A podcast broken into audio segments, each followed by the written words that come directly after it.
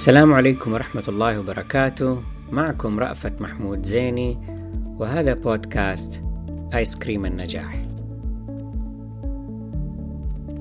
حلقة اليوم بعنوان سنة حلوة يا جميل. أعزائي المستمعين يوم 20 نوفمبر 2022 كان يوافق ذكرى مرور عام كامل على ميلاد بودكاست آيس كريم النجاح. واللي وصل عدد حلقاته باللغة العربية 22 حلقة غير هذه طبعا وتسعة باللغة الإنجليزية. عام جميل والحمد لله. شهد أيضا ميلاد بودكاست تاءات اللي وصل عدد حلقاته 12 حلقة وشهد أيضا إدراج البودكاست على منصة وجيز. فشكرا للمهندس فهد على التزامه وإتقانه المتميز بمنتجة الحلقات أسبوعيا وشكرا لابنتي سفانة لتكبدها عناء ترجمة الحلقات بأسلوب يجعلها وكأنها كتبت أساسا باللغة الإنجليزية. والله يعينني على تحسين نطقي للكلمات اللي تختارها. الأجمل في هذه الرحلة هو التفاعل النوعي اللي يصلني منكم واللي يدور معظم فحواه على قدرة البودكاست على الإلهام وبعث ذكريات جميلة في حياتكم. وذلك بالتالي يلهمني ويحفزني لمواصلة مشوار مشاركة حكايتي معكم. من هذا التفاعل الجميل ما حصل بعد حلقة حكيني. فقد تواصلت معي على الواتساب قريبتي السيدة الفاضلة اللي كانت تحكينا وتسوي لنا بيض وأرسلت لي رسالة صوتية تعبر فيها عن سعادتها الغامرة بأن حكاياتها وعنايتها بالصغار تركت أثر جميل في حياتي. لا زلت أذكر بعد كل هذه الأعوام وحكت لي قصة قصيرة جميلة ألفتها وتحكيها لأحفادها. أصغيت لها مع زوجتي كطفل صغير متلهف لسماعها حتى نهايتها. ولذلك أدعوها أن تسجل حكاياتها الجميلة بصوتها المعبر فهي متميزة بحق في ذلك المجال ذو الأثر العظيم على الأطفال والكبار في نفس الوقت. وبهذه المناسبة أيضا اسمحوا لي أحكي لكم جزء مما حدث خلف كواليس الحلقة الأولى من البودكاست. فعندما بدأت أستعد لإطلاق البودكاست كنت أجل الموضوع كل مرة لأني لم أبدأ التعلم بعد على برنامج تحرير البودكاست ذو المصدر المفتوح أوداسيتي حتى التقيت بالمهندس فهد اللي عرض أنه يتطوع بوقته الثمين للعمل على منتجة الحلقات. وبعد أكثر من شهر أرسل لي رسالة واتساب مختصرة قال فيها أنا جاهز ومتحمس للعمل. رديت عليه على طول وأظني وقفت أو كنت في مشوار وبعدين وصلت وقلت له أنا كذلك. أعطيني بس كم ساعة وأرسل لك الحاجة. وأنا حتى لسه ما سجلت. ما وصلت للمنزل حتى أخرجت الميكروفون ووصلته بالسلك وضبطت وضعيته وقفلت الشبابيك والأبواب وفتحت اللابتوب وبدأت أجرب مجموعة من الافتتاحيات ثم سجلت الحلقة. الحلقة مكتوبة كانت. ورغم تلعثمي فيها كملتها.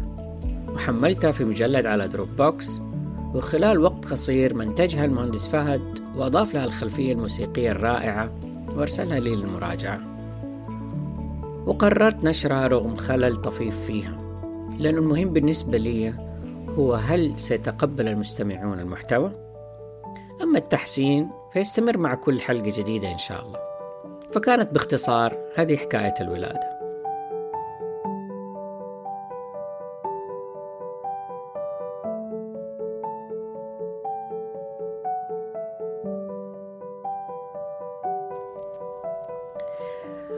أحد أسباب تخصيصي لحلقة عن ذكرى الميلاد أيضا هو أنه منذ طفولتي كان الاحتفال بذكرى الميلاد اللي تسميه عيد الميلاد مصدر فرح وبهجة كبير نحتفل به دائما مع أبوي وأمي وإخوتي في بيت سيدي وستي.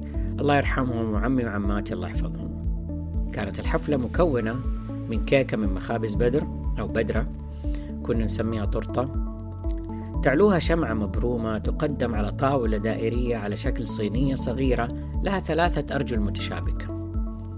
يرافق الكيكة وهو الأهم بالنسبة لي كما تعلموا من الحلقات السابقة هو وجود سندوتشات بدرة الصغيرة الشهية والشهيرة والمحشوة بالجبنة وكثير من الزبدة ويصاحبها في غالب الأحيان بوف سجاير بالجبنة البيضاء.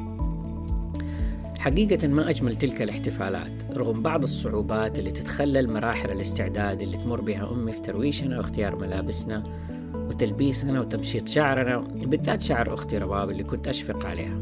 ففرقة الشعر يجب أن تكون بخط مستقيم في المنتصف وديلان حصان متساويين من الجنبين ومشدودين ببكلات ومربوطين بشرايط على شكل فيونكات يجب أن تتطابق ألوانها مع الفستان والشراب اللي كانت تصر عليه. مما كان يضايقني بشكل مستمر. ولكن كل هذا يهون. بمجرد الوقفة لنفخ الشمعة سرعان ما يختفي ذلك الضيق ليحل مكانه شعور بحيازة الدنيا بما فيها. تلك الفرحة الغامرة كنت أشاركها مع أول من أقابل في اليوم التالي في المدرسة أو في الطريق إليها. أذكر أن أحد زملاء أبي في كلية الشريعة وصلني البيت من المدرسة فحكيت له بالتفصيل عن حفلة عيد الميلاد. التي يبدو أنها لم تكن على قائمة الاحتفالات المفضلة لدي وربما تسببت في وضع أبي في موقف محرج مع زملائه في الكلية. المهم الصغار صغار.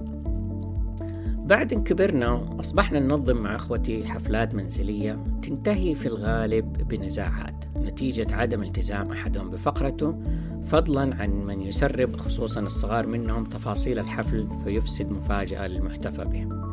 وهذه تتكرر بشكل مستمر أعتقد. وبعد أن تزوجت وكبر أبنائي صرنا نحتفل بهم بشكل بسيط دون بهرجة أو مبالغة.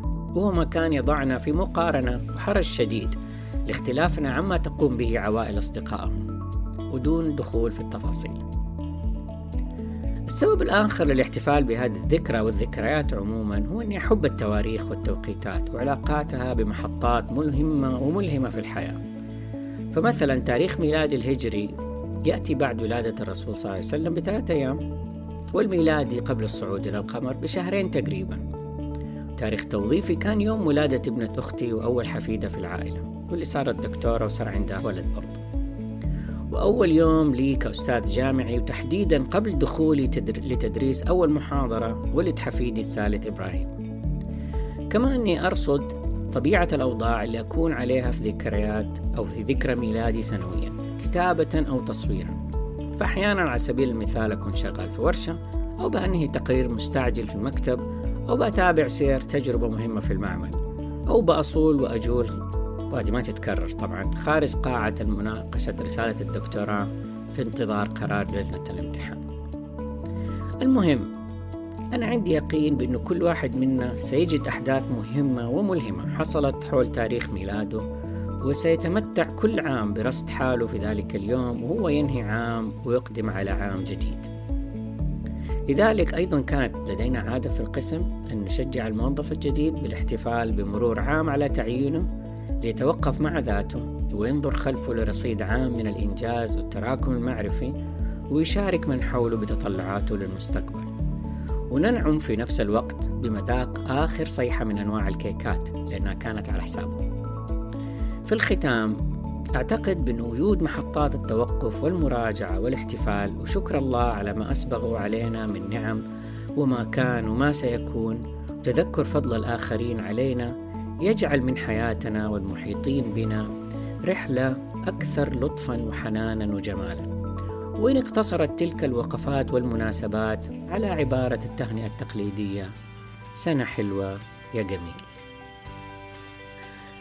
شاركوني بأحداث مهمة إذا تكرمتم وملهمة في حول تواريخ ميلادكم أو ذكريات عزيزة عليكم في ذكرى ميلادكم. شاكر حسن استماعكم وإلى لقاء قريب بإذن الله.